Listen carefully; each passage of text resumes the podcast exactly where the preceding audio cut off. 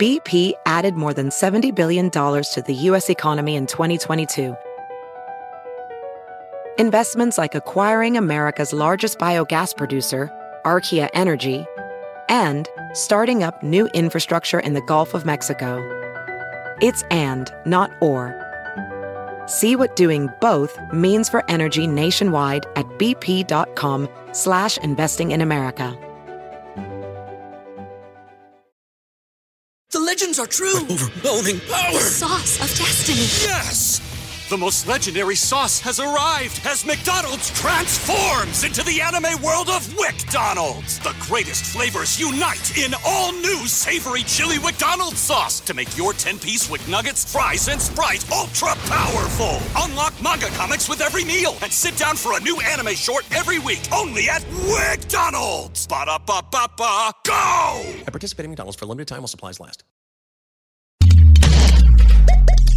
Hey, everybody, Wizard and the Bruiser and Page 7 are going back on the road this summer. That's right, Release the Butthole Cut Tour returns. Where are we going, Jake? Oh, you can find us in Salt Lake City, Denver, Las Vegas, Portland, Tacoma, Oklahoma City, Kansas City, and St. Louis, Missouri. LastPodcastNetwork.com for tickets. Go to LastPodcastNetwork.com for Page 7 and Wizard and the Bruiser present Release the Butthole Cut Tour.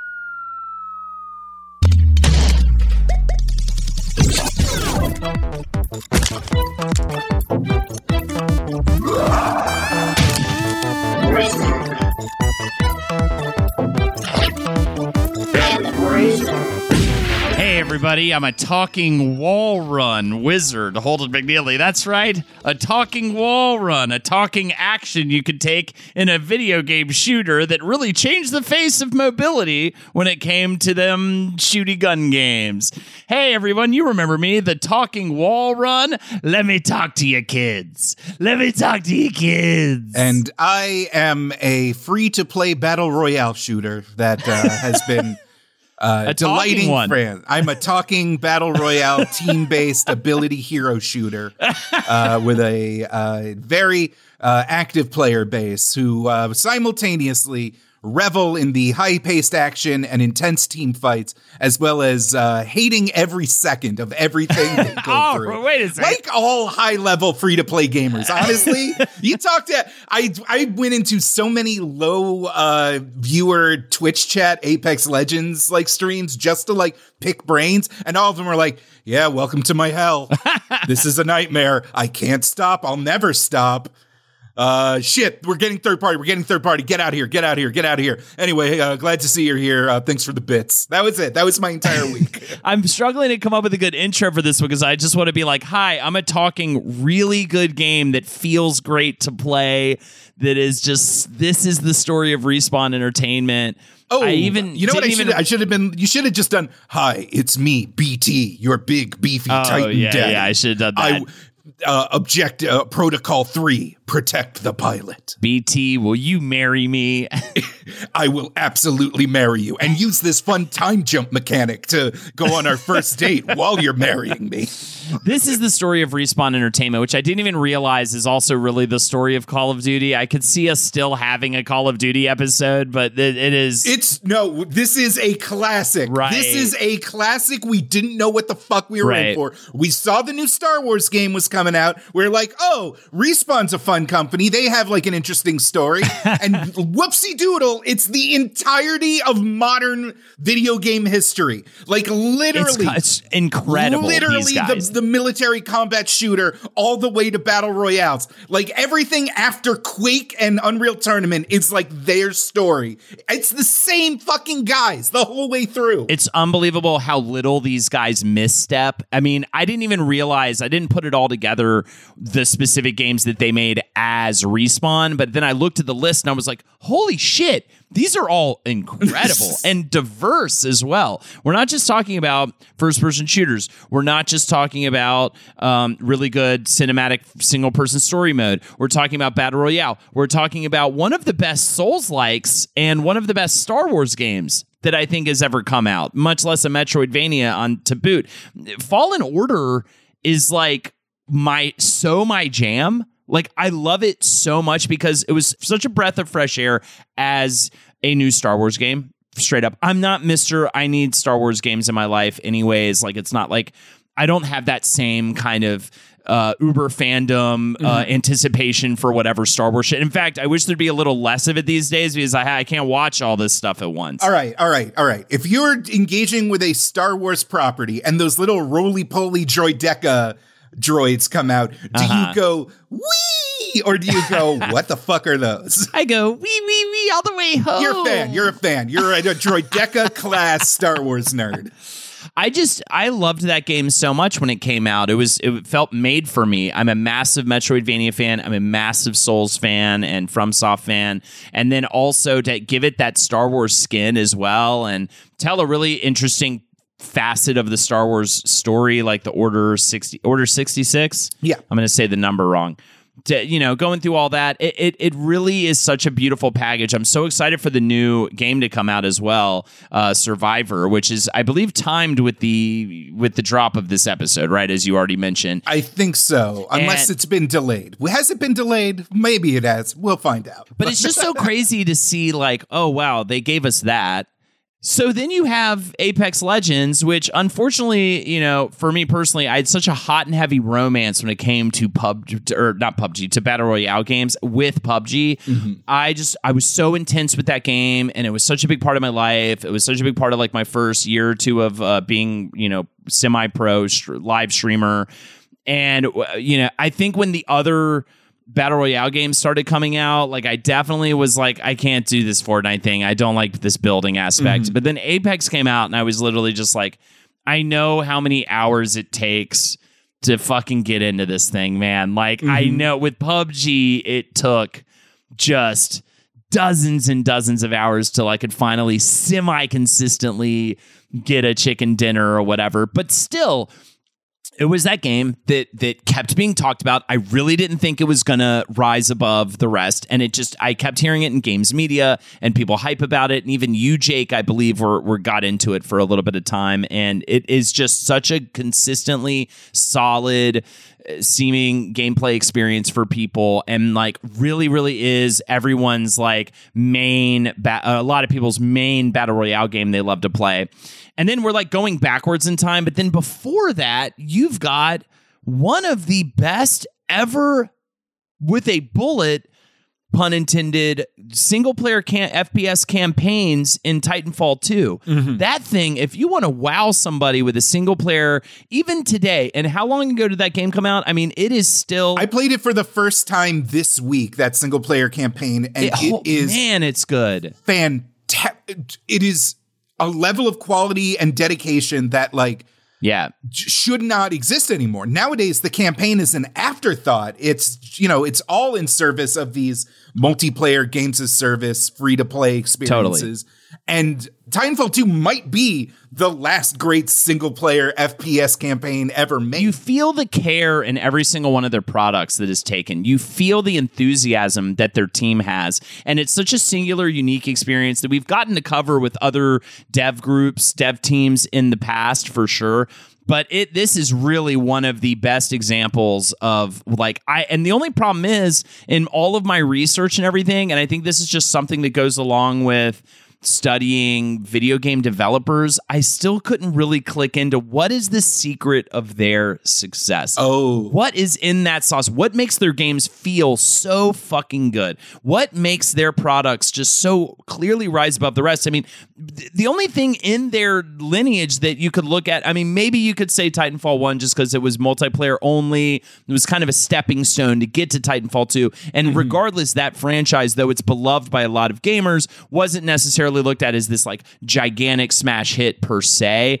Um, because of what it was going up against at the time, it was going up against. They were going up against their own creation, essentially, with Call of Duty. But it's definitely a really good sign that, that it was incredibly successful, especially in the long run when you have Call of Duty aping all of their innovations when it came to combat and movement with advanced warfare and all that kind of stuff. But still, the only thing on their list is like that I was like, oh, no one really talked about that. There's like a VR Medal of Honor experience that I've really not heard a lot about that I'd still be really interested to play. Everything else is just a huge if it didn't massively innovate if it's not now at least looked back on as one of like the high watermarks of like let's say fps games with titanfall's single player campaign it's it's they've made one of the best if not the best battle royale experiences. They've made maybe the i would say it's my favorite star wars game and one of the best souls likes out there in my opinion. Uh it's just really unbelievable how, how much they've been able, how successful they've, they've been able to be within this ecosystem, and all the while getting fucked over by Activision, lawsuits, all this kind of crazy stuff, getting totally like being absorbed by or, or, or or working with at least EA a by all means you know essentially they went from one evil to another evil empire in a lot of ways according to most people viewing games media and stuff. I mean and have still managed to thrive and not get eaten up by the corporate system like so many developers have been. And it seems like they've really been able to maintain this level of quality and just this absolute like it seems like they're just kind of impenetrable you know, in this way that I don't find with all, like I can't believe they haven't been like dissolved at this point. And then you also have they have the hot one of the hottest games of the year coming out uh, at the end of April, or it probably I believe will already be out. April hit it. Bigger, faster, and stronger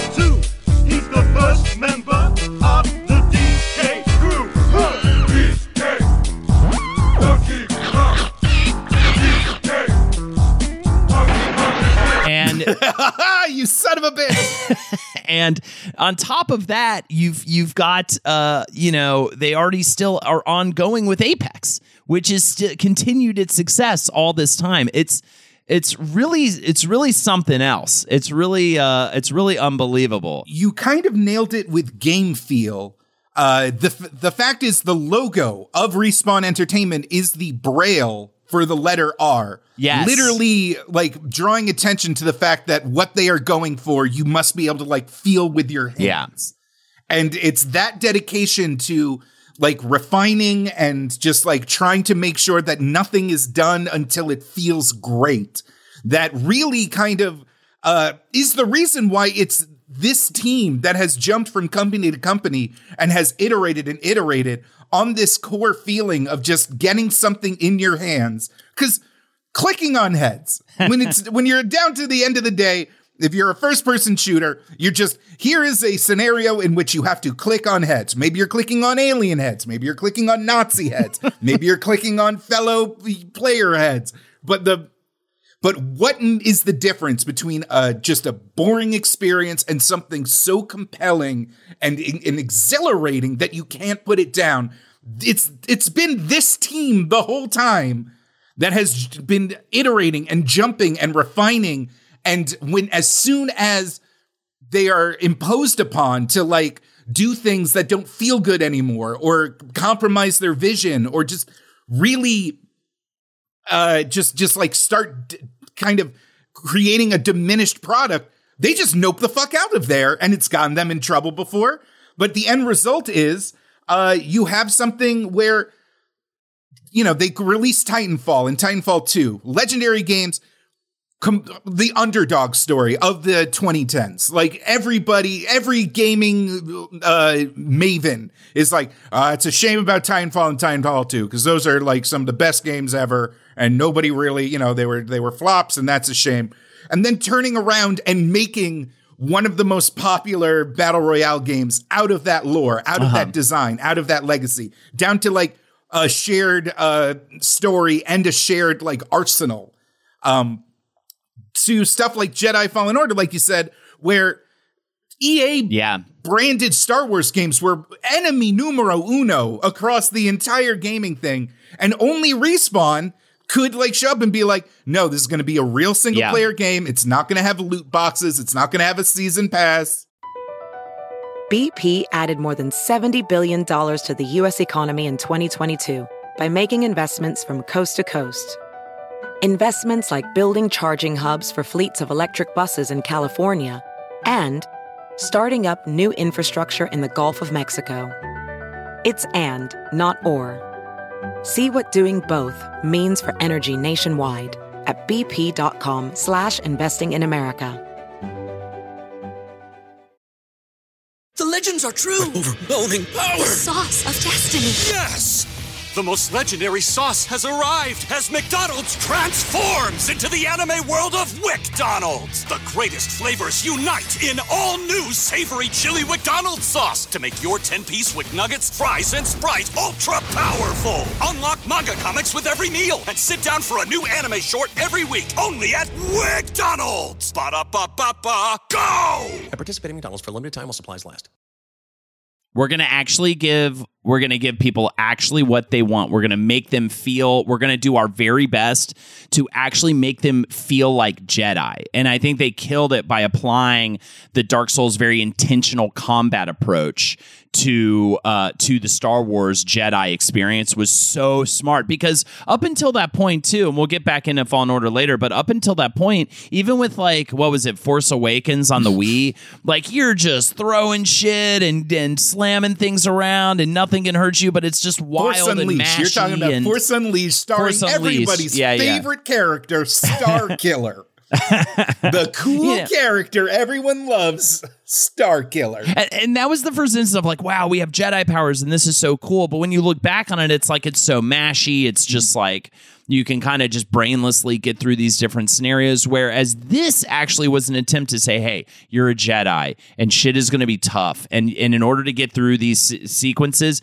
you ha- it's a one hit kill, but you have got to figure out how to, you've got to parry and you've got to like really manage this combat in a way that makes you actually feel like a seasoned fighter that's you know that's using their mind and their will force of will to to best these other opponents in this way that's like much more gripping and interesting. So they just really figure out like it's like they really dig in and be like what is great about first person shooters let's say like what what what could be iterated on? What could make it feel better? Let's add wall runs. Let's add mechs. Let's add these like a double jump even and really make you feel like you can just traverse and get around and do these really slick cool feeling kills that you hadn't really gotten to up until that point especially because they were mostly dealing with like they had just started getting into more, the more modern warfare literally uh, genre, right? Up until a certain point, it was all World War II and old school kind of scaled back combat approaches. So it it uh, it's like they just always are on the cutting edge, you know, and they've had success with that. And even I mean, that's the thing you just mentioned with Titanfall. I think a lot of people look at Titanfall as like, oh, it's so underrated, and like not enough people played this game, but I think now at this point, it, it holds its place in video game history as like, man, they really made, if nothing else, these newer Call of Duty games feel way better and are way cooler. They um they really up the ante on what a single player uh, campaign experience could be, and then like exactly like and out of all of that too, you get Apex Legends, one you know one of the best, strongest. Uh, battle royale experiences you can get today. It kind of I wouldn't know. I've played it all week and have consistently gotten my shit kicked in, so I don't Yeah, I- understand quite what it's about. That's why, like I said, it was hard for me to like get into it honestly when it came out. But I was like, I see how this is awesome. I'm just like, know how much this is going to take to get to the point where I'm actually consistently doing well and all that good stuff. But still, it is Evo Shield here. Awesome. Okay, I got my Mozambique laying down surprise smoke grenade. Here we go. Bangalore, main. Let's. Oh, and I've been shot 50 times in the face and I. Okay. All right. Well. All right, one more time. Back into the breach. Let's go. But I would And- argue it- Oh, I, I also died. I would argue it is. I think I got three kills total Really? out of like hours of gameplay. I'm so glad this can humble you from your bullshitty mobile battle royale experiences where oh, they I killed trick it. you I into killed it on thinking that- Apex Mobile. Oh, like, I, well, of I course. Don't they just don't they just give Apex you bot Mobile. players to make you think you're doing well, so you They spend a bunch of money on their bullshit? They do. Also, they're closing uh, Apex Mobile at the end of the month because it's Mm-hmm. um it just didn't make enough money and it requires like an entire separate team of hundreds of developers. bet. But that's neither here nor there. Uh, but also, I play tons of Overwatch and tons of Fortnite, so I thought like hero based abilities, got it. Uh, survival on a big map, got it. I'm built for this game. I played Titanfall 2. I got my wall runs down. Yeah. I am ready. I'm not your you average. your you got your 12, noob. 12 year old racial slurs ready to rock, uh, ready to throw them out there. Oh, I turned chat. I've never turned on voice chat ever. What the fuck is wrong with you? You you actually I- want to I'm just hear in those it- monsters? I'm just in it for the slurs, Jake. I mean, this is not. I don't even play the game. Also, Apex Legends has a, a very robust ping system that almost negates the need for voice chat. Another one of their many innovations. so anyways i feel like it's time we got into it but i cannot praise this company and group of people enough i mean and again by the way it's not like the same four guys or something i mean there's it's a fluctuating team it's uh, but i there's something. it's a fluctuating team, but there is a surprising amount of uh, loyalty and through line. Yeah. Like a lot of these guys that have made all these different games have been around for the entire run. It seems like And the secret is that support. I think everybody feels really supported to let their ideas fly. And we'll talk about that. They'd have these like internal game jams and stuff like that to try to come up with a lot of these innovative ideas. And I think there's a sense of exploration and an openness for people to come in and innovate and do interesting things. And they don't just try to shut it down and keep things rigid and just try to make the money. I think that they understand that the money gets made uh, with with really en- big enthusiasm for the projects they're working on, and not through some just sitting around think tanking how the how to make the money. All right, here mm-hmm. we go. Respawn Entertainment LLC, an American video game development studio founded in 2010 by Jason West and Vince Zampella, and it's owned by Electronic Arts since 2017. We've already mentioned their mini games, the Titanfall series, Apex Legends, Star Wars Jedi Fallen Order, and the much anticipated Star Wars Jedi Survivor. Just a just a really surprisingly like consistent release from these people. It is kind of nuts. And of course, their story begins like all, like maybe a third of, actually, a third of all of our episodes begin with a random flight of fancy of America's cinema master, Steven Spielberg. That's right. Well, you've got Vince Zampella and Jason West linked up on the game Medal of Honor Allied Assault. Before that, though, uh, Zampella worked on games for the Jaguar as a producer. It's his Zampella's fucking uh uh uh what do you call it? His CV is full of such hot dog shit for this company called Game Tech that made like shitty Wheel of Fortune ports, Yeah, yeah. Jaguar games that went nowhere, Jaguar CDs that went nowhere. To like understand the level of crap that again, one of our main characters in this legendary genius game company. My dude worked on Paws of fucking Fury. Oh, come on. There you was- understand? there was also- Paws of Fury. There was also those Hall of Fame releases, Vigilance and Laser Arena. I mean, come on, these are you know everybody was playing Laser Arena back in the day. I was I mean, he was a glorified intern during this era, but the point it's still on his Moby Games page, he has a lot of insane shovelware. Unfortunately, crap. the unreleased Beat 'em and Eat 'em 2, which is heartbreaking for me, as you know, Jake, because I really Hmm. love some Beat 'em and some Eat 'em. But regardless, Obviously, I'm a Custer's revenge man, and I just, you know, it's like Battlefield Call of Duty. We'll just never see eye to eye. Uh, Jason West was a software engineer for N64 games such as Aero Fighters Assault and F1 World Grand Prix 2 before moving on to Allied Assault, which was made by a group called 2015 Inc., and that included Zampella and West. It was a team assembled by Tom Kud- Kudirka in the in 1997.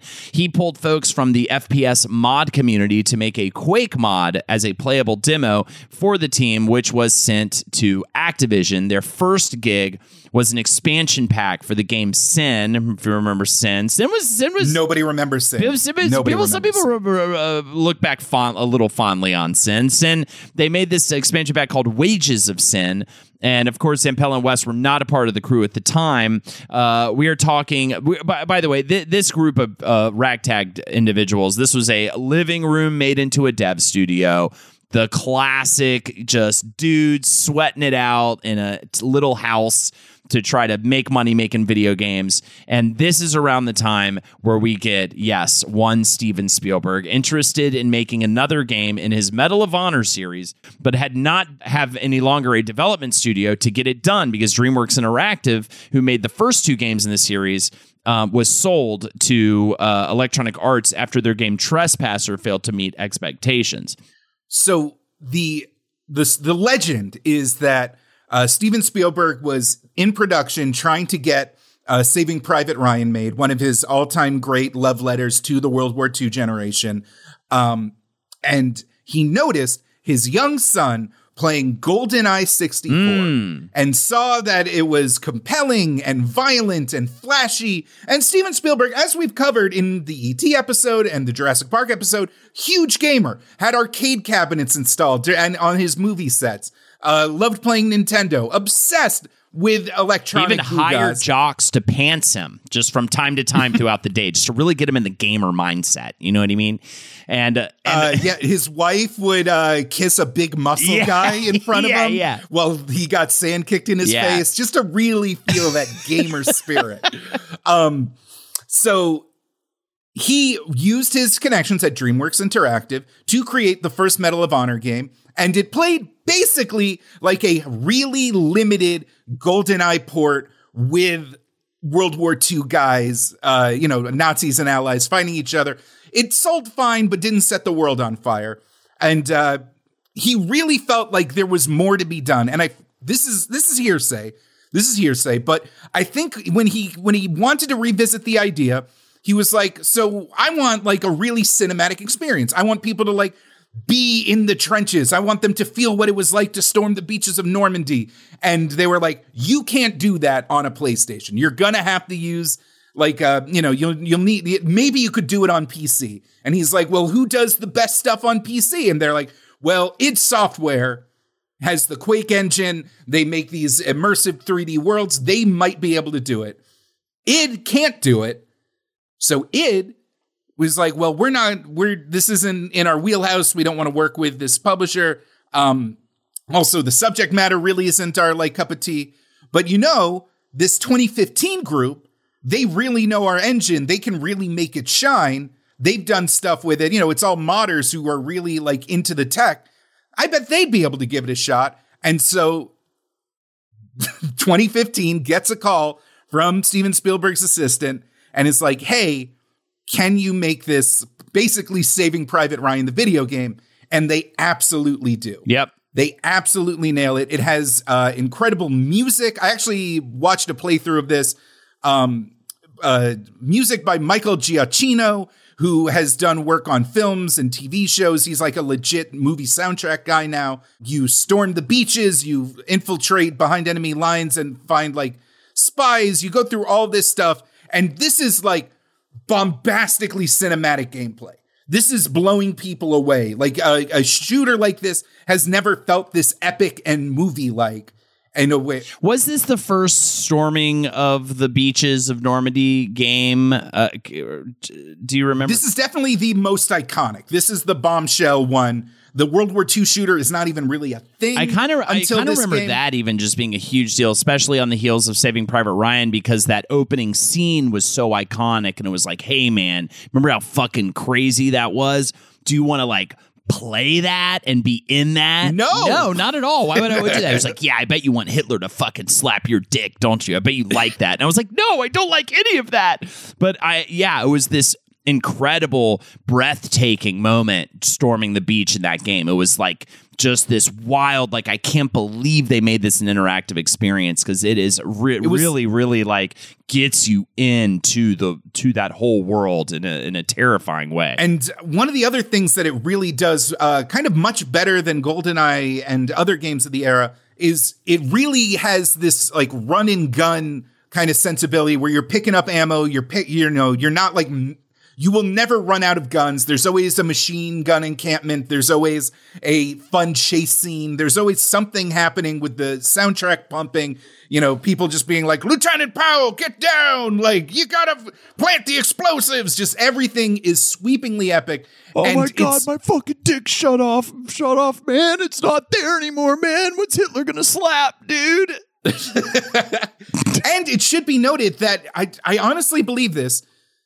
The just entire trajectory of the modern shooter was kind of jump started by Medal of Honor Allied Assault because in a post uh, Columbine world, your Dooms, your Quakes, there was this whole like kind of anti FPS juju out there that was like, you know, you couldn't be too bloody, you couldn't be too satanic. Like the eyes were on the industry to like minimize the kind of like moral panic out there. But because it had the Spielberg prestige and they were honoring, you know, you weren't slaying demons with like a dildo crucifix dagger. You were the fucking, you were the boys. You were the boys over there. Rah rah, hoo-yah.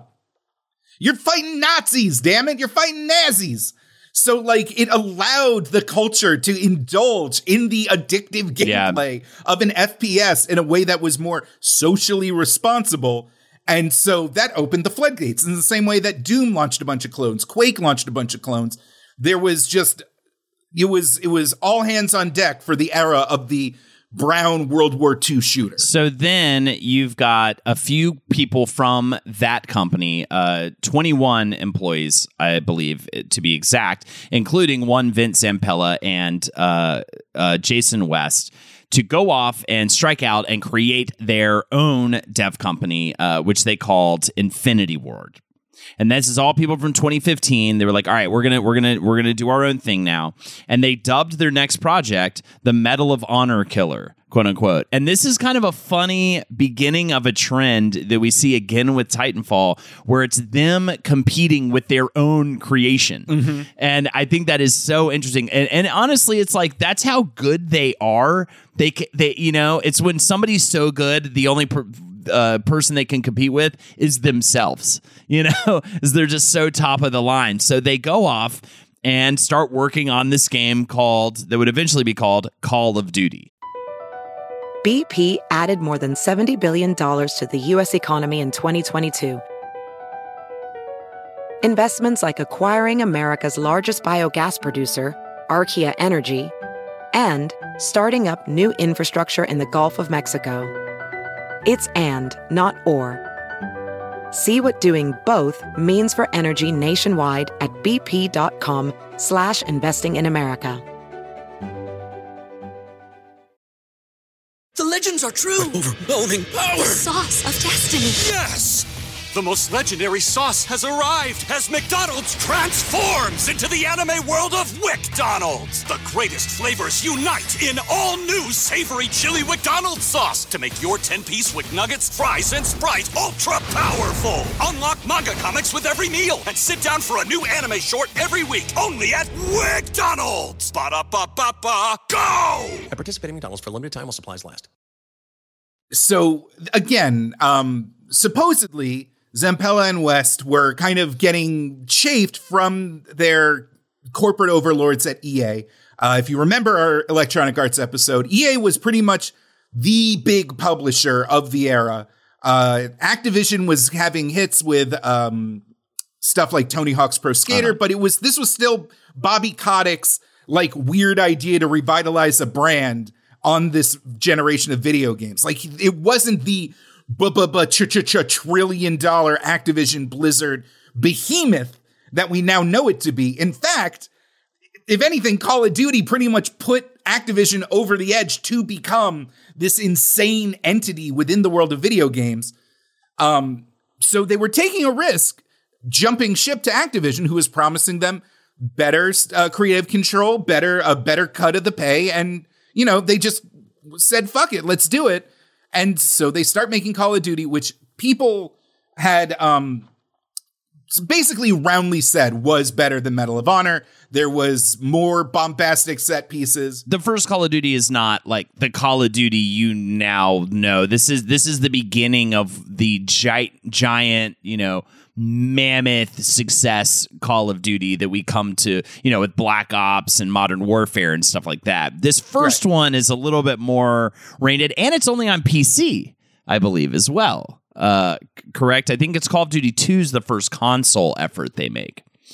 Uh, but it has more squ- uh, AI squad members running around, Yes. so you get these like big battle scenes, uh, more vehicle segments, more chase segments, and they're continuing that just kind of bombastic, cinematic, larger than life. It's half tech demo, but still the shooting feels great. And they just Here's something that'll blow your mind. It was actually one of the first uses of aiming down iron sights for a more accurate shot, like holding down that, you know, right click or whatever to get Oh yeah, yeah, you're still hip firing back in Medal of Honor. And I remember that from Medal of Honor. I remember how it was like really kind of hard to, you know, really dial in your shots being accurate because it's you didn't have that. You just had a gun kind of coming up from like the left or the right in this weird way, you know. Uh, and and it it was it was definitely such a bizarre these episodes are always interesting because I'm like, oh right, they didn't just immediately think of that that fundamental to FPS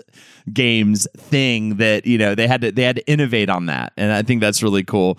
And it's published by Activision. They make it on a budget of 4.5 million dollars.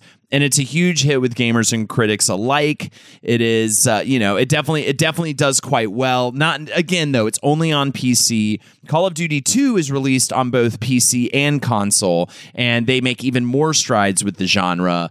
Uh, they actually didn't do Call of Duty 3. Call of Duty 3 was the other dev group that started making Treyarch. Treyarch, right? And they they're which still uh, synonymous. famously got their start doing the Saturn port of Tony Hawk's Ah. Pro Skater. and uh, Dick Slappin' Hitler, I believe, which came out on the, uh, I believe that also came out on the Jaguar, of course. Now, do you play as Hitler or the dicks being slapped? Because either one makes me very the secret boss is a penis that gets slapped, but yes, you are mostly playing as Hitler's mustache, and you're just Hitler's hand. Uh, you're a talking hand. okay, okay. So I play as the hand. That actually gives me a little bit because that means I get to hold the gun that kills Hitler. Yes, you get to hold the gun that you can slap Hitler the whole time. He's like, and you, you know, why you hit yourself, why you hit yourself, and it's such a bad game.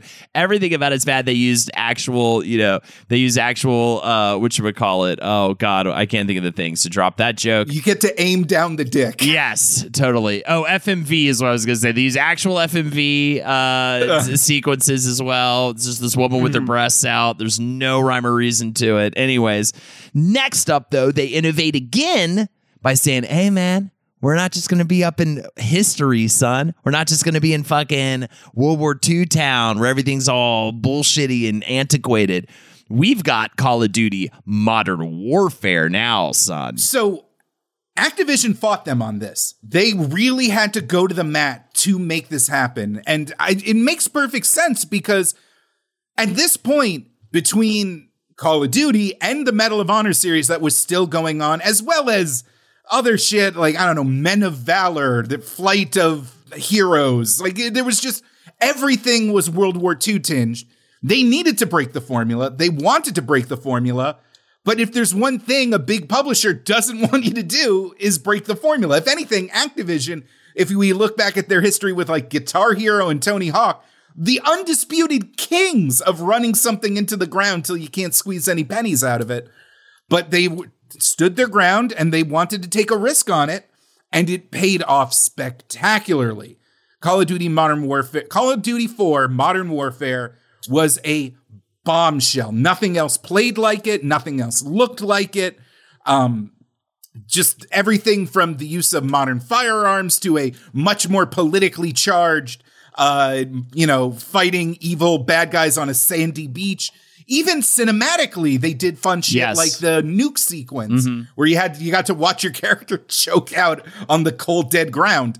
Uh, just n- just universally praised from the games press back when that meant a whole lot to your game's success. Uh, and just gameplay innovations like the kill streak uh, and just the way they designed their multiplayer maps explicitly for just like the most uh, hectic and just active deathmatch options possible. Like they were just pushing it and pushing it forward and forward the whole time. So now it's the late aughts. The company boasts over 100 employees, with Zampella as CEO and Jason West as president, co CEO, and CTO. And Zampella and West then enter into contract negotiations with Activision, in which they make a deal to deliver Call of Duty Modern Warfare 2 in exchange for big bonuses and creative control of the Call of Duty series. And this is where the sort of hero origin story begins. Activision creates this monster competitor for no reason for themselves. It is such a bungling. I cannot believe this this whole part of the story. There's a great interview with Zampella and West where they get pretty candid and they're like, "Yeah, they're just trying to fuck us and we really don't get it and they're just such assholes and we we've made them so much money and we have no idea why they're doing this." So, there's a caveat in Call of Duty is like if even if if you talk to someone and they're like, "Hey, do you play video games?" They're like, "No, I have no idea. Never played a single video game. Don't play them." Like, what about Call of Duty? Oh, I've played every Call of Duty. I have an Xbox in my apartment. I play Call of Yeah, Duty. Yeah, yeah. Kind of like FIFA. It, I think it's the only other game that you could compare it to FIFA in the sense of like people don't have an Xbox, they have a Call of Duty machine. Yeah. Like they have like or they have a FIFA machine. That those are like the pretty much the only two franchises that that earns that uh you know and and it's so it's wild how successful they made Activision, and also in terms of Activision's financial security. Essentially, it's like, man, they can fuck up in X, Y, Z ways. They can have all these issues. We listen to our Activision episode if you want to hear more about all this stuff. But you know, buying up all these companies and dissolving them and kind of ruining dev groups in all these awful ways, and you know, they can they can launch a bunch of failed games, and no matter what, at the end of the day, they'll always have that security because of Call of Duty. It is the thing that makes them safe as a company. just in the intervening year, like when Activision started being available on the Nasdaq, their stock price was worth in a, around the era of Call of Duty Modern Warfare. Uh, it was launched at around two dollars and ninety three cents, and then post Call of Duty Modern Warfare, it jumped up to let's say, hmm, how do we, where do we want to draw the line?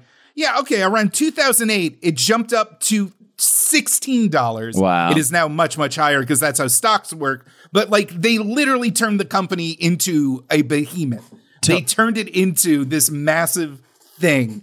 And they're still just like, and then the behemoth tried yeah, they tried to fuck with the and then the goose. behemoth tried to yeah tried to crush them and it's crazy because activision adds a clause to this contract that states if they are fired the rights to call of duty would return to activision and it seems that activision from then on out very specifically sought to get them out to fire them to find grounds to conjure them up like a bunch of fucking witches and fire them from Activision so that they could have their baby Call of Duty all to themselves. And it seemed at this point, uh, and and so in February of 2010, Activision hires a law firm to investigate Infinity Ward. In March of 2010, they fired West and Zampella for insubordination on the grounds that they were being courted by EA, who was attempting to take Infinity Ward from Activision, which, like, how? How are they going to just take Infinity Ward from Activision? It just doesn't really work like that. So the whole thing was messy. It resulted in this crazy court battle. Oh, and their bonuses were forfeited. So then there was counter suits, countersuits around the bonuses. They did end up settling out of court for a lot of money, but uh, Jason West had this to say about leaving Activision. We didn't leave, we were fired. That was a very traumatic time for us. We were trying to figure out what we wanted to do, and all the major publishers around the world started sending us emails, and our phones started ringing. So we got a lot of offers, and we looked at them, and the EA Partners deal gave us the independence and freedom and respect for our culture that we thought would allow us to make great games and get back to what our passion is and what we love to do. And we have seed capital and a publishing deal now, so it's time to hire a team. It, it was actually found out via a former director of IT named Thomas fin- Fenady at Activision that they did mount something called Project Icebreaker, and that had them accessing Zampella and West's work computers, emails, voicemails, and phones to spy on their own dev group, Infinity Ward, to dig up dirt. This is nasty shit. This is dirty, dirty shit going on. So if you ask Mr. Bobby Kotick, uh, horrendous boss embroiled in multiple scandals, uh, he says in an interview, uh, you find out two employees are planning to break their contract. Keep the money you gave them. You mean the money they earned for you. Right. You, did, did you make Call of Duty? Yeah. You didn't make Call of Duty. They made Call of Duty. Okay, you were willing to okay, so they were keeping the money you they earned for you. Okay, great. Um steal 40 employees, and so what do you do? You fire them. Uh, and then you completely take the rights for their billion dollar franchise. Yeah, and And then don't continue give them the money making you money. promise them, and don't give take Yeah. away the money you promise them, which is so shitty. Uh, you know, those bonuses are such a big incentive for those dev teams that are under horrible crunch, that are don't see their wives and kids. They're just like, wait, you know, where's Daniel? And it's like, you mean Daddy? It's not Daniel, it's Daddy's, honey. You know what I mean? I mean, and all this kind of stuff is just like, I want to shoot him like the guns he puts in his games. You know what I mean? Or whatever the kids say. And they're screaming, they're shitting themselves. It's Well, like, they probably play a lot of first person shooters, so they're naturally more violent and ready to kill. they're just like, Mommy, Mommy, I just shit myself. I'm like, You're 22 years old. You got bad parenting going on. And I'm not your fucking mom. I'm just at this bar. You know what I mean? And I don't even know what's going on with that scenario, but we'll, we'll get. Tactical nuke incoming, and then he just shits his pants. Yep. it's me, Slappy Hitler. Hey, what's happening? Where's your I dick? don't want. Where's I would prefer.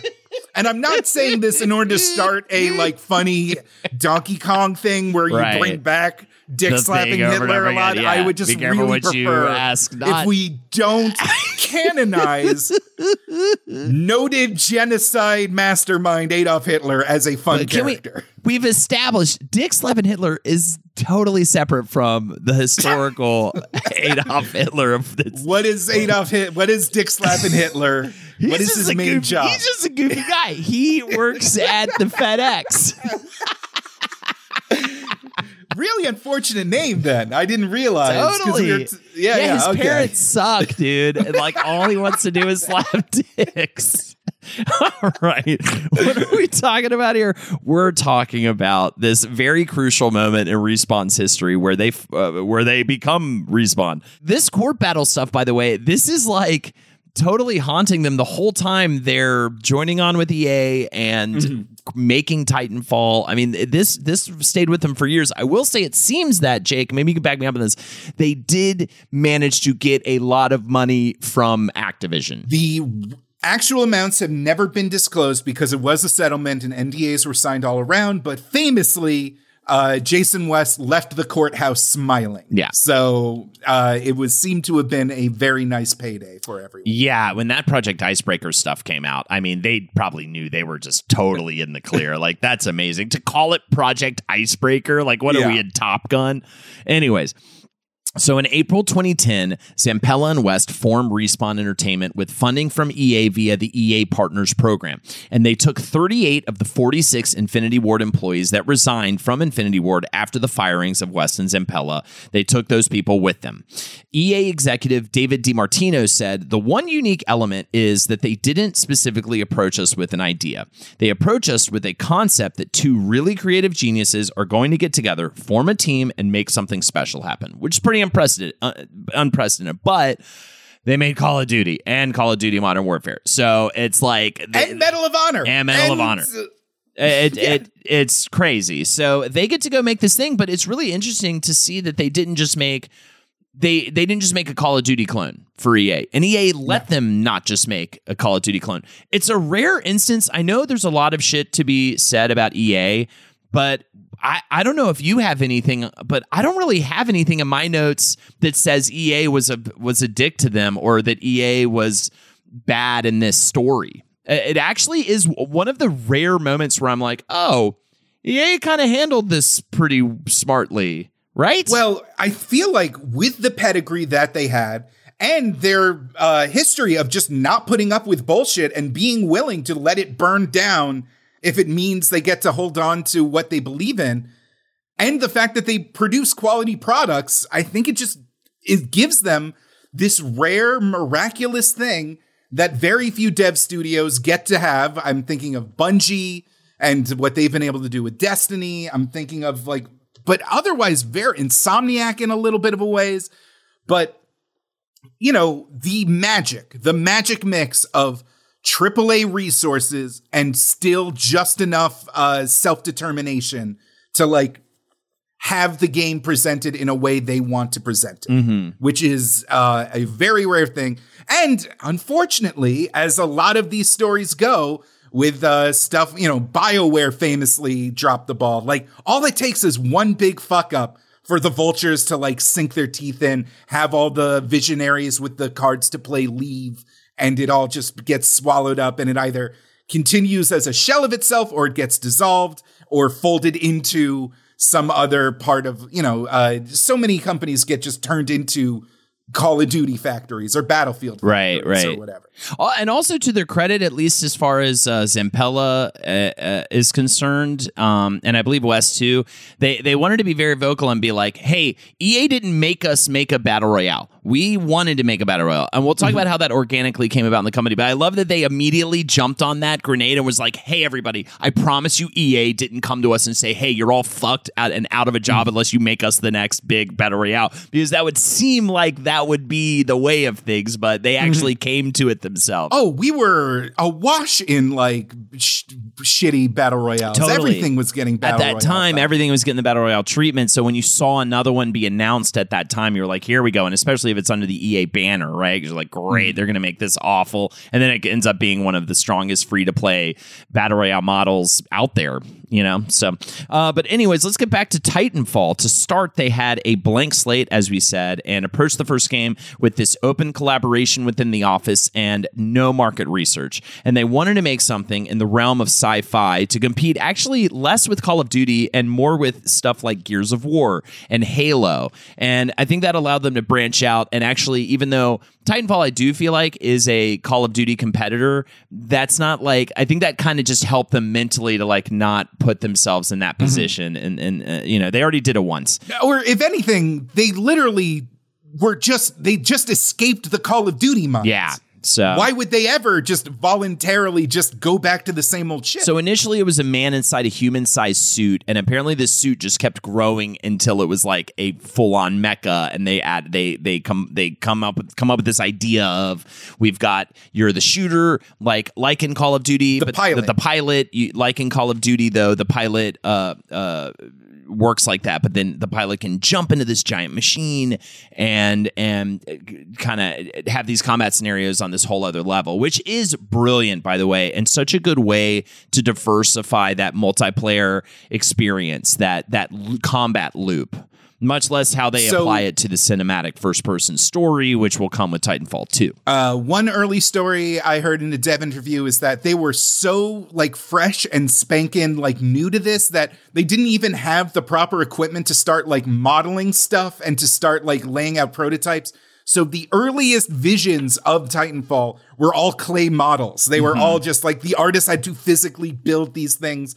Uh, and, and yes, as you said, the exosuit became a mech suit, became a full on mech and to the point where they had to keep finding smaller figures to get the like height differential right and they settled on an army man. Was like how little they want the pilot to be versus how big the mech wanted to be. There was other different ideas where you start out with a mech suit and then like as you take damage you get like flung out and now you have to play as the little guy but then designing levels that worked at all times on both levels was kind of like untenable because either you're overpowered or underpowered. Plus, you want to feel that sense of upgrade. You want to feel like, oh, I earned this bigger, badder, cooler Yes. thing, you know. And so you want to start with the with the pilot and then move it. I totally see that. So sure. the uh, and it was once they realized that you get to that the real joy was running around being the pilot and then getting to call your Titan down. yeah,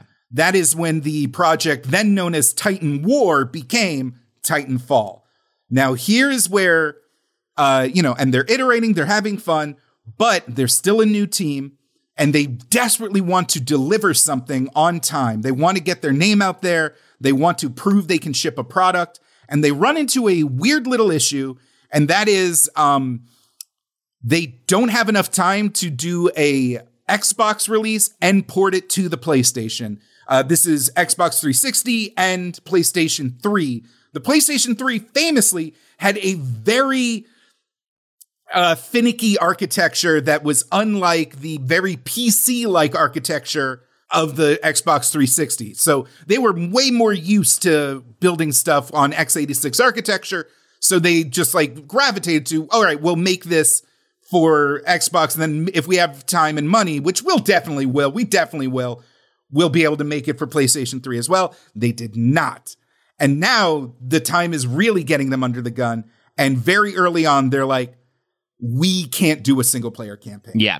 We just, it is just not possible. We can like add single player ish story elements to the multiplayer and like we'll have a multiplayer e campaign mode, but you still need friends. They did a weird combo system thing for it. And it, yeah. And just the always need to be online nature of that and everything, plus the it being half of one thing, half the other, not enough of either.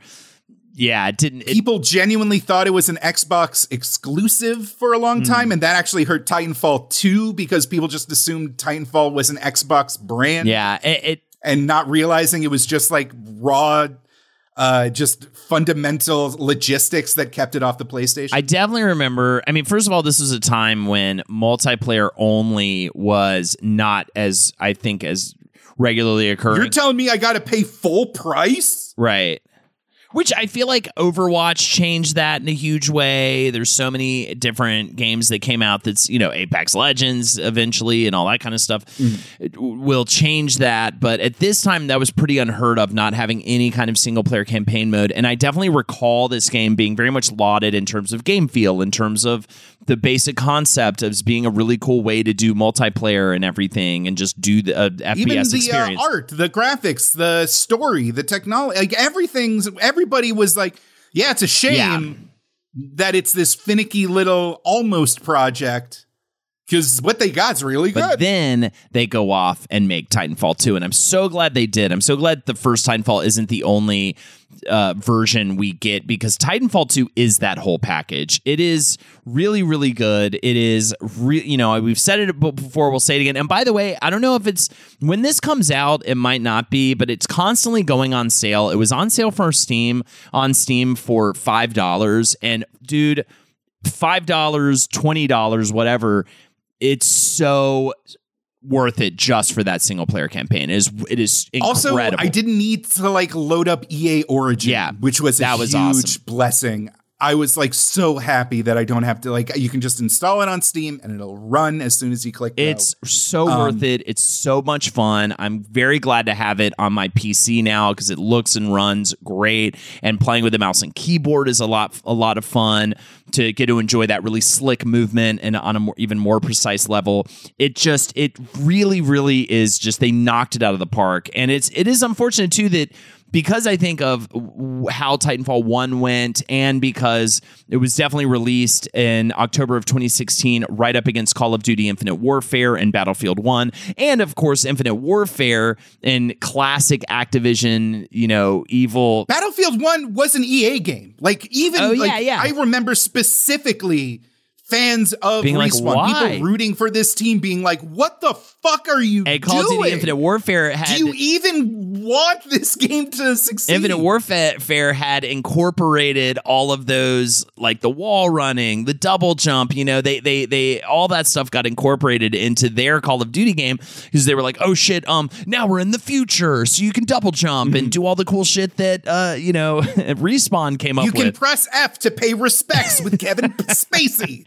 And so yeah, they they Man, Bobby Kotick and Kevin Spacey, just two cool guys. So yeah, that game really didn't amount to as much as it should have. But I will say, I think the thing to get across when it comes to that uh, single player story mode is they got together and they did these in studio game jams to try to figure out different options for that mode. And they really went with this very mechanics first approach to the story missions. And they would refer to these as action blocks. I'm so glad you're talking about fucking action blocks. And because well, that's I think this super impressive thing about it is every single level of the story mode feels different. Introduces a new, really interesting concept. The, of course, the big example is that time travel concept, that crazy level. But they did so much interesting stuff, and so it always feels fresh. You just not, it never gets stagnant, and by the time it's over, you're just like, holy shit, that was just level for level, fucking perfect. which when you real when you you can watch a GDC talk about how they came to the action block system. You can uh, there's an amazing uh, YouTube video by Game Brain where they actually break down the effect and cause level uh, from the designers and the art team that made it work. But from moment to moment, as you play Titanfall 2, you are like kind of in this like little cube of neat shit happening and you move on to the next one and you and because the movement feels so amazing and the art team did an incredible job of making all of these disparate areas each with their own unique little gimmick to get through feel so connected.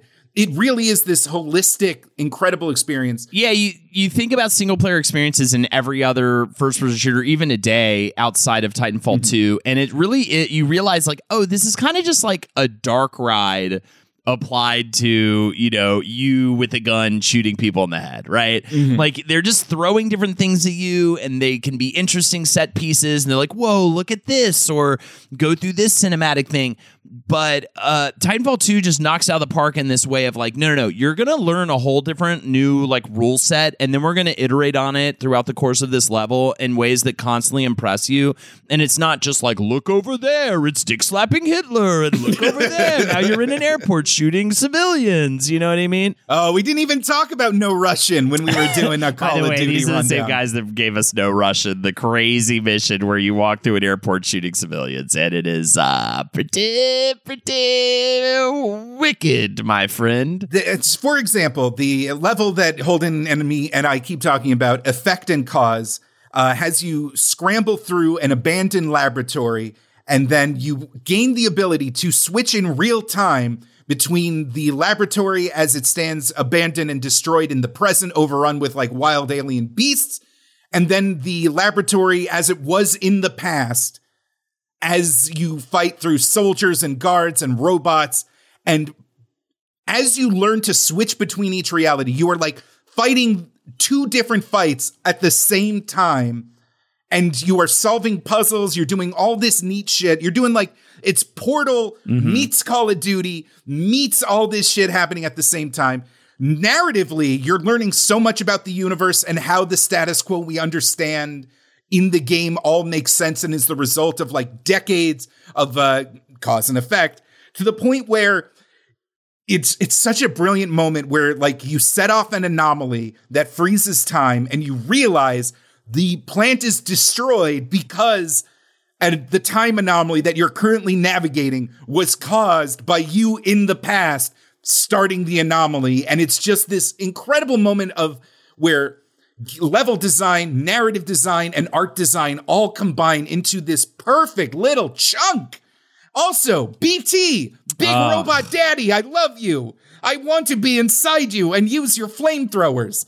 Um, there's a great, again, this is the same video I was talking about before, where, uh, you know, the level designer is like, all right, so I built this thing and it's a bunch of gray boxes and it's a bunch of platforms and I built it twice, past and future. And then I hand it to the art team and they have to figure out how this fucking like Mario 64 level with guns can make any coherent sense in a lived in universe.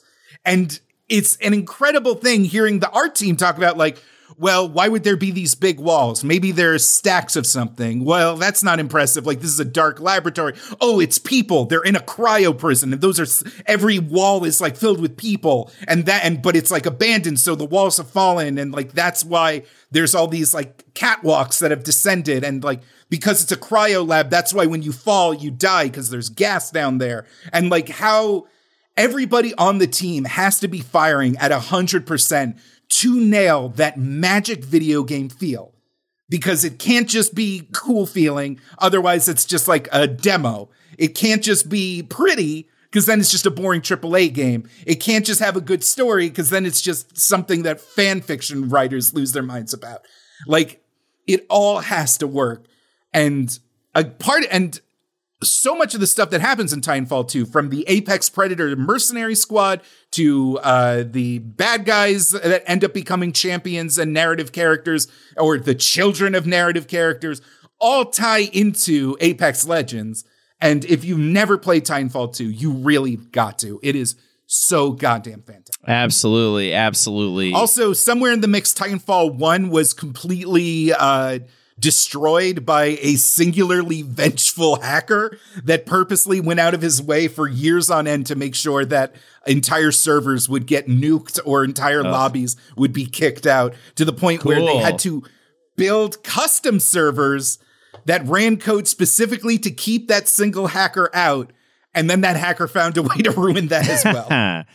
So the team then decides to switch gears, not away from the first person shooter format per se, but into the realm of the Battle Royale, a hot new genre in games established by PlayerUnknown's Battlegrounds and Fortnite. But this actually did come about organically and not as just also Overwatch. They were also tapping into Overwatch the with the hero with the hero stuff, which is really really smart. This was initially actually in development during the Titanfall 2 single player brainstorming sessions. There was one team that experimented with an action block that was based on this new popular genre, and it was a big departure from them in a few substantial ways, including going from solo to team based play, as Jake mentioned, and focusing on the free to play model without that cinematic story mode. So they were definitely concerned about breaking away from Titanfall with fans and also wanted to make sure folks knew that they were the ones that wanted to make a battle royale game, as I said, and it wasn't EA forcing it on them. Uh, they definitely also.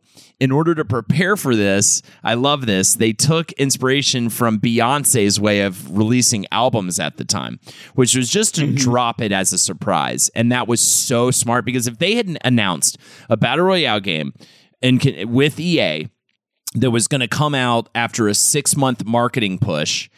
That would have only given players time to complain that it wasn't Titanfall 3, complain that they don't need another battle royale, complain that, you know, this just looks like what is this? You know, what what is like what are they even trying to do here? Like they're just clearly like combining Overwatch with with uh, PUBG or whatever, Fortnite, you know, yada yada yada. And and it was just I think really brilliant for them to be like, it's here, it's already dropped. Just try it. Just give it a shot. And if you hate it, move on. And most people didn't hate it. And I remember that being so surprising. Not only the surprise of just it coming out of nowhere, because I remember Games Media at the time was like, holy shit, Respawn just put out a fucking Battle Royale that's free to play. And here we go. I don't know about this because, you know, I, uh, hey, they're pedigreed, so we got to give it a shot. But I think this is around the same time Cliffy B had his shitty like 80s retro one that came Yes. out. Like we were, you know, uh, I it's this was so long ago. I I think uh, Gearbox was still trying to make Battleborn happen. Like there was just a lot of this, fucking yes, it was around oh that time. god, yeah, god, you know there was so much like just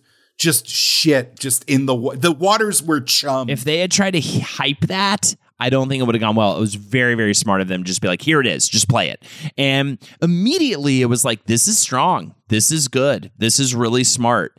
Uh, and eight hours after launch in early 2019, the game surpassed 1 million unique players, and it just grew from there. And this actually, if, as I mentioned, it came out in early 2019. So this the the whole, you know, and this is it's a games as a service. It's Eh, you know the type of thing that needs to be constantly worked on and updated and they put it out right before pandemic hit and that really did change how they went about it and it involved a ton of remote work.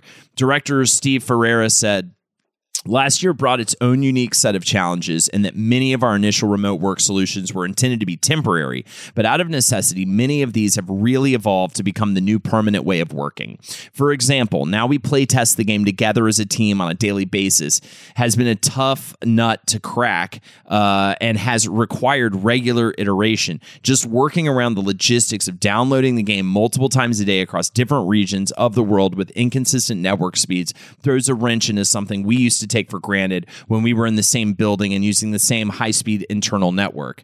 And even just the fact that they're working on a games as a service model the constant need to update the constant this is the this previous season season 16 that's out right now or rather the current season uh, is the first season they've done since the game launched where they didn't introduce a new hero which is crazy. I mean they have constantly felt this pressure to keep this game fresh to keep the events going. I think it's like two events every season to keep new heroes coming out. With all that being said, uh, a big complaint that Respawn got since its inception is that the content was slower than their competitors at Fortnite and Warzone and all these other things.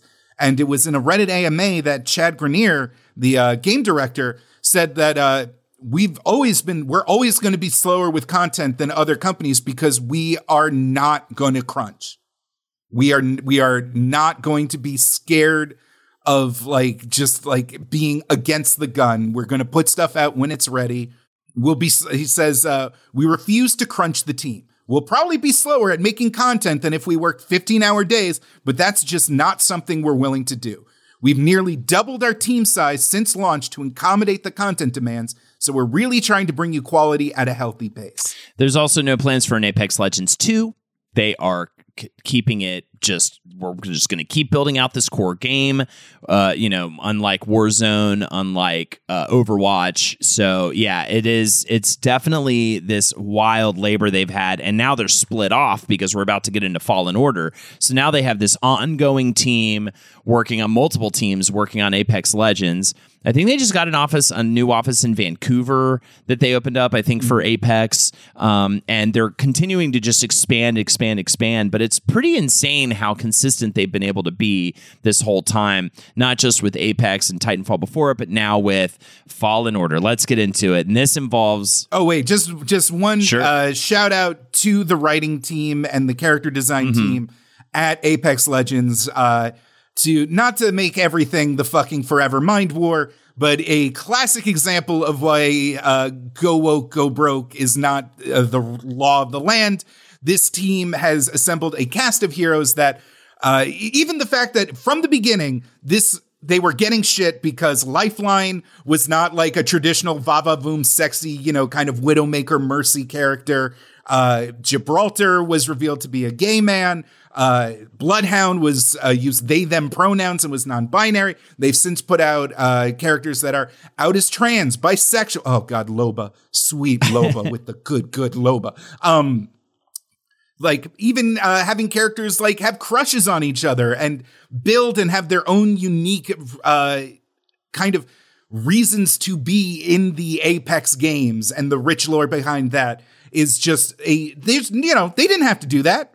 They didn't have to do that at all but they still like thought it was important to do. There are characters from all different backgrounds it is a incredible achievement within the world of AAA kind of mainstream shooty shoot gameplay that all of these different characters have a place within this outland far frontier sci-fi world death sport that they've invented for this game. So, listen to our God of War episode to get the origin story of this guy. But I'll just say, after finishing God of War 3, Stig Asmussen leaves Santa Monica Studio and joins up with Respawn in 2014.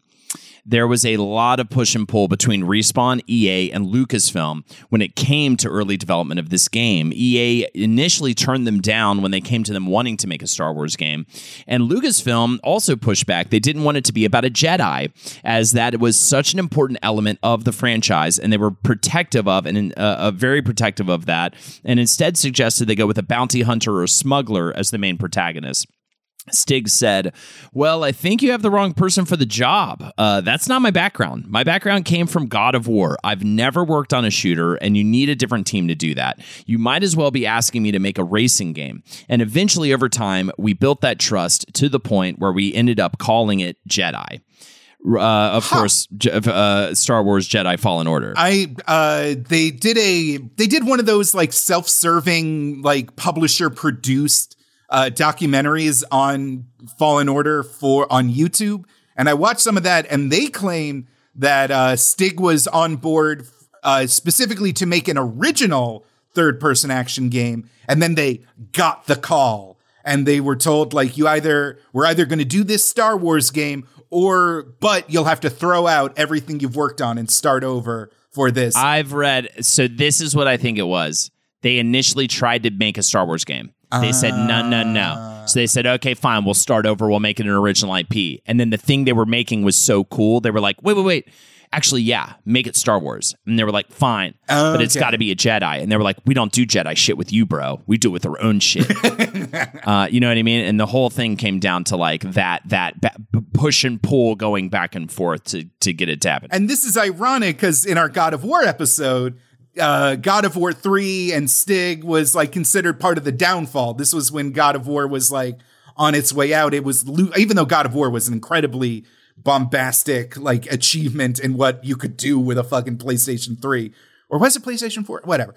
It was very fancy and good looking. People consider one in, you know, they brought back the God of War 2 guy to reboot it when all was said and done. That's right. That's right. And and I could see them being very protective about whatever Star Wars thing's going to come out because of how Battlefront 2 went with EA and everything. And I just think that th- that was very very touchy at at that time when it came to like because really Star- Oh, this was in this was in the works for so long that I think like Battlefield Battle or Star Wars Battle what do they call I thought it was Whatever. Battle. Who, God knows, generic Star shitty Wars name for a Star Wars game too. No, no, no. The original Battlefronts were I amazing. know, I know. I don't like the, time. naming convention is just very Yeah, yeah. generic.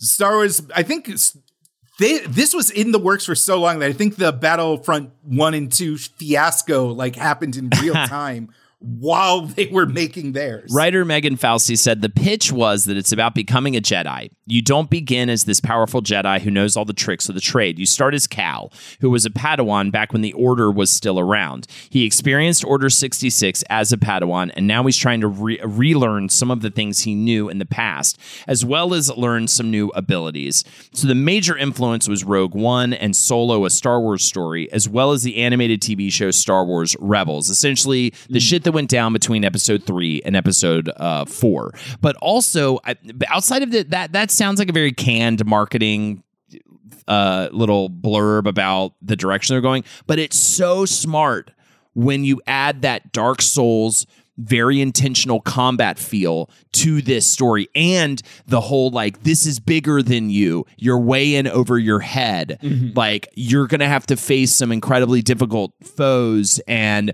work and like be, just figure it out and get better and get good right? Because that's why that's one of the huge things about the Jedi in Star Wars games from way back is if you make them too overpowered, the game is like kind of not fun. yeah Because in universe, a Jedi can kick everybody's ass. Yes. But if you make him too weak, then it's you're like, wait, I'm a fucking Jedi. Why am I like getting fucking owned by Gungans? Yes. Uh, and Asmussen had this to say about it all, you have to be patient just like a Jedi. You have to look at your surroundings, you have to look at your enemies, identify their strengths and weaknesses, and what you can combat them with. And like, I feel like we've had enough iterations, as we talked about, of the Jedi that can just wreck your shit and getting to like enjoy that power fantasy it was so much more interesting to me to be in this situation of we are going to like really act and think actually though like jedis in the movie.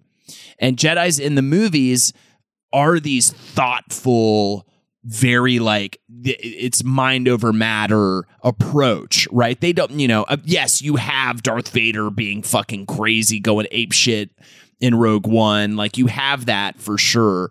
But, you know, a lot of the combat and everything, it's very, it's very dialed in, it's very direct, it's very calm and precise. And they just like completely nailed that. I'm also just massive fan of the genre, right? So I was so thrilled to see finally Star Wars taking on that kind of a genre, right? That the from that FromSoftware established with the Dark Souls games and Bloodborne and, and Sekiro and everything. You know, it was just it was it was like I mean, it's a little bit Dark Souls, it's a little bit Uncharted, yeah. it's a little bit everything. and it's a little bit Metroidvania as well. And that influence on the level design, exploration, upgrade path is very present and very solidly done, in my opinion. They definitely they they particularly cite Metroid Prime uh, uh, and its uh, Metroid Prime's frequency of new upgrades as a constant drip that was very much an influence for them. I'm actually playing that Metroid Prime remake right now, so I very much feel that like they Metroid Prime is constantly giving you the upgrades. And I, I do feel like Super Metroid pulls that off really well too. Mm-hmm. So that you just you're never you you almost feel like it comes almost too fast, but if they slowed it down, it would it would I think make things more stale. That they're always like, here's a new cool looking gun that does something totally different or here's you know or now you can just move freely underwater like i just got that upgrade and and and, and it does just like constantly make the game exciting for you. And and they do a great job with that. I love their map layouts. I love that they I I saw they're including fast travel in the new game but i love the absence of it. It makes it feels very soulsy and and fallen order uh, in a way that i like that it's about it, it's more about coming up with really intricate interesting map structures that allow for shortcuts to be unlocked later that can get you through the map really fast. I I just I'm such a fan of all of the influences they that they put into this game that I am just I was so just head over heels for Fallen Order and I cannot wait for the new game. and it's and it but it it's also important from the perspective of respawn in that it's a completely different team Yeah. than the uh, people that kind of had the same lineage for all the way from Medal of Honor to Apex. And it really speaks to uh, Vince Zampella as this kind of like leader, guru kind of guy who can like keep the publishers uh, at bay and keep his team motivated. He, uh, in interviews, talks about how it's you know, as the company has grown and struggled, he still tries to get as many people in the same room as possible, tries to keep ahead of everything, tries to like be in touch with everything that's happening at the studio. And he he seems like a very engaging guy. He uh, has a very boyish demeanor. He even has like a slight like a speech thing going on where like once in a while he'll do like a lispy like this is incredible like just kind of thing like classic nerd voice kind of guy and you know, I I honestly don't know if he ever leaves because uh, Jason West, either from the struggle from the lawsuit with uh, from Activision or internal debates, like it's never. It has always been said he left to spend more time with his family. Yes. It's never been more clear than that. But it really is Vince on his own, kind of like keeping this thing together and keeping it uh, as it is. And so, like, if he ever leaves, I don't know what's going to happen to this company. Yeah, yeah, for sure. I don't think it'll be the same respawn at all. And uh, they really are to thank for so many things. I, I honestly feel like Jedi Fallen Order is more important than just being a really strong Star Wars game, which was much needed at that time. It's kind of a lot to thank for making the very solid case that, uh, yeah, actually, people still do want single player cinematic experiences, and we don't just want free to play online loot box crunch Battle models Pass, battle pass like it, it- because at the time back in 2017 if you don't remember ea closed down visceral games and that studio's development of a single player narrative game because according to EA CFO Blake Jorgensen, when it came to linear gameplay experiences, quote, people don't like them as much today as they did five years ago or 10 years ago. And the, the real feeling out there was giant studios don't see the dollar bills in the types of games that people do still want. And that's such a shame. And that sucks the idea that they're just going to make these exactly battle pass heavy multiplayer online experiences because that is, yes, a great, great, fun part of gaming. But for me, especially, like, I'm. I I would get rid of all of that just to continue to enjoy, you know if it meant getting to enjoy more single player games in the realm of Dark Souls or in the realm of like that Titanfall 2 cinematic story mode like that is that is my shit personally so Uh, it's I like uh, the- love that this game came out and was so successful as I think it did prove a big point to EA and other AAA game game companies Absolutely. And then, oh God. And then yet still they managed to fuck it up with stuff like the fucking Avengers game. Of course. ju- and did that fucking um Suicide Squad game come out yet? Are people still getting mad I at it? literally just saw right before this they are pushing it to 2024. They're pushing to, it to like to fix it, to get it to fix like, it. Yeah, yeah, because Oh, because it was God. so it was full of that shit, that loot And- box shit, and, and people were like, "Fuck this! Where's that Batman Arkham City shit that we lo- was such so good and was devoid of all this shit?" And and so it is. No, no, no. Don't you want to get extra XP points for the, from the battle pass for crafting supplies? So annoying. Hey, welcome to FedEx. Where's your dick? Where's your dick, Dick? Where's your dick? Uh oh, Dick slapping Hitler's here. That means we got to wrap things up pretty soon. Me thinks. I'm sorry, did you say this employee's name was Hitler? That can't No, be no, no. right. It's Dick slapping Hitler. It's a completely different thing. He's just a Wait, guy. is- he doesn't look anything is- like Hitler, but he just is likes his slapping first name dicks. Dick? His middle name is Slap. It's his first name Dick Slapping Hitler, or I have so many questions about this universe you foisted his me into. I just came into this Kinko's to make some copies.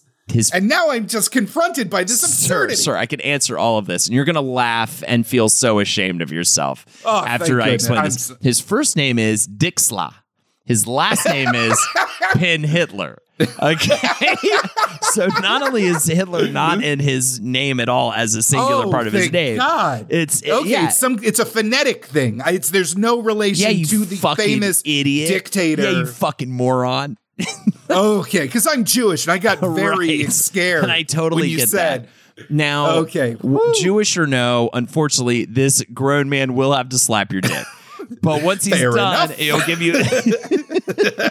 Say no more, good sir. I am erect and ready. All right, we didn't need you to be erect, sir, for the scenario. In fact, flaccid is probably better. well, listen, I entered this Kinko's erect and I'm going to leave erect. Officers, arrest that man. He's hard in the FedEx. no, no, no, no, no. so, a sequel. they let me.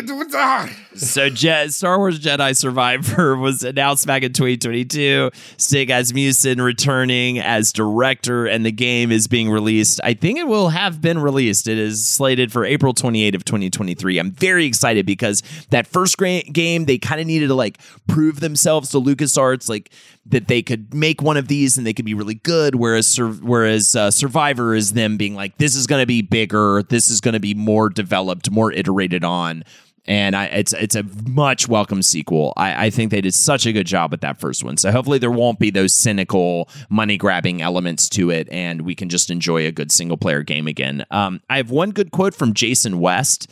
Uh, to close things out, do you have anything else you want to say about respawn? Uh, or, you know, Uh, I this this really floored me. I had no idea going into it just how deep their legacy goes, how they pretty much are responsible for uh, the legacy of the modern military shooter, and how with Apex they've kind of moved past it and enhanced it, and have kind of uh, grown with the uh, ways that gamers have engaged with clicking on heads in a uh, fun leisure setting we could have done a whole episode on Apex, Mm-hmm. just the way that game has evolved from season to season. Uh-huh. We could have done a whole episode on Call of Duty and its own legacy and the way it's changed over the years. We could have done a whole episode on every single part of this company's legacy. So if you have, uh, if you're mad we didn't mention something, I am sorry. There was so much to cover. Um, but dear God, I am not, I am rooting for this company Yeah. in a way that, uh, also, dear, they jumped ship from Activision right before the shit hit the fan there. God yeah, damn. it was really good. They're very fortuitous, actually. They're they're I, I kind of am bowled over by this group. Kind of unlike anything I think we've covered yet, where they really don't even have that sore spot where it's like, yeah, and then they put this game out, then they put Boogerman 2 out on the you know, on the Sega It's- CD and it was a dark time for the company. Like, no, they just it seems like they just keep crushing it, man. It's fascinating. All right, here we go. The quote from Jason West, and then we're going to get out of here. I think when you build an environment where a team gets to control their destinies and they get to control their games and they get to control their brand, that passionate love shines through. And I think the fans appreciate that. And that's critical to success.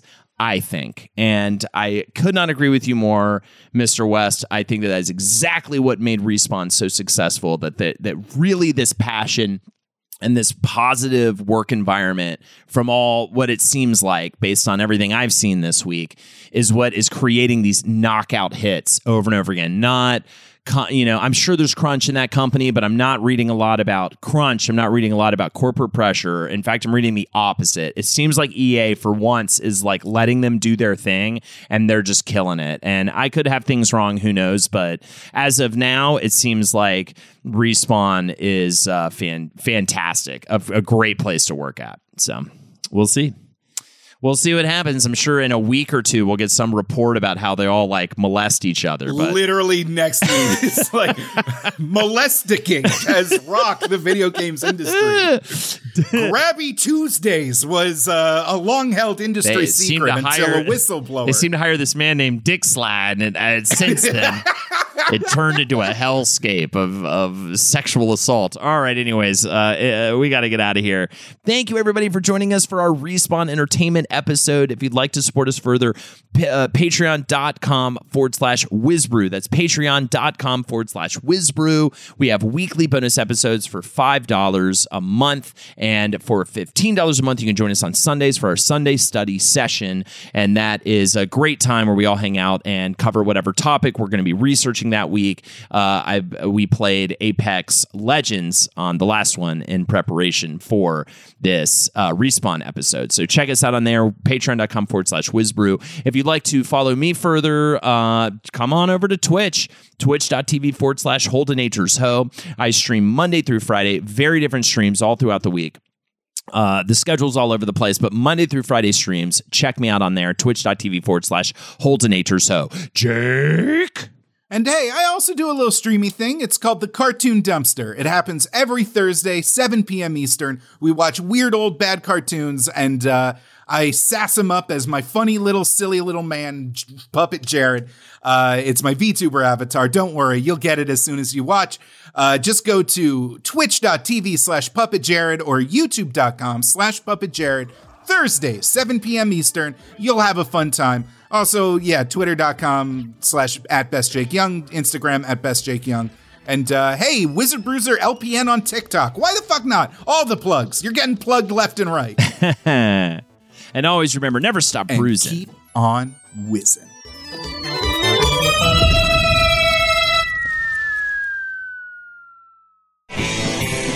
This show is made possible by listeners like you. Thanks to our ad sponsors, you can support our shows by supporting them. For more shows like the one you just listened to, go to lastpodcastnetwork.com.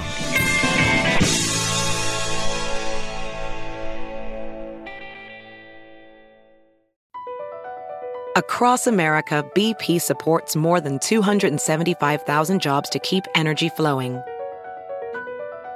Jobs like updating turbines at one of our Indiana wind farms and producing more oil and gas with fewer operational emissions in the Gulf of Mexico. It's and, not or. See what doing both means for energy nationwide at bp.com slash investing in America. The legends are true. Overwhelming power! The sauce of destiny. Yes! The most legendary sauce has arrived as McDonald's transforms into the anime world of WcDonald's. The greatest flavors unite in all new savory chili McDonald's sauce to make your 10-piece Wick Nuggets, fries, and Sprite ultra powerful. Unlock manga comics with every meal and sit down for a new anime short every week only at WcDonald's. Ba-da-ba-ba-ba, go! At participating McDonald's for a limited time while supplies last.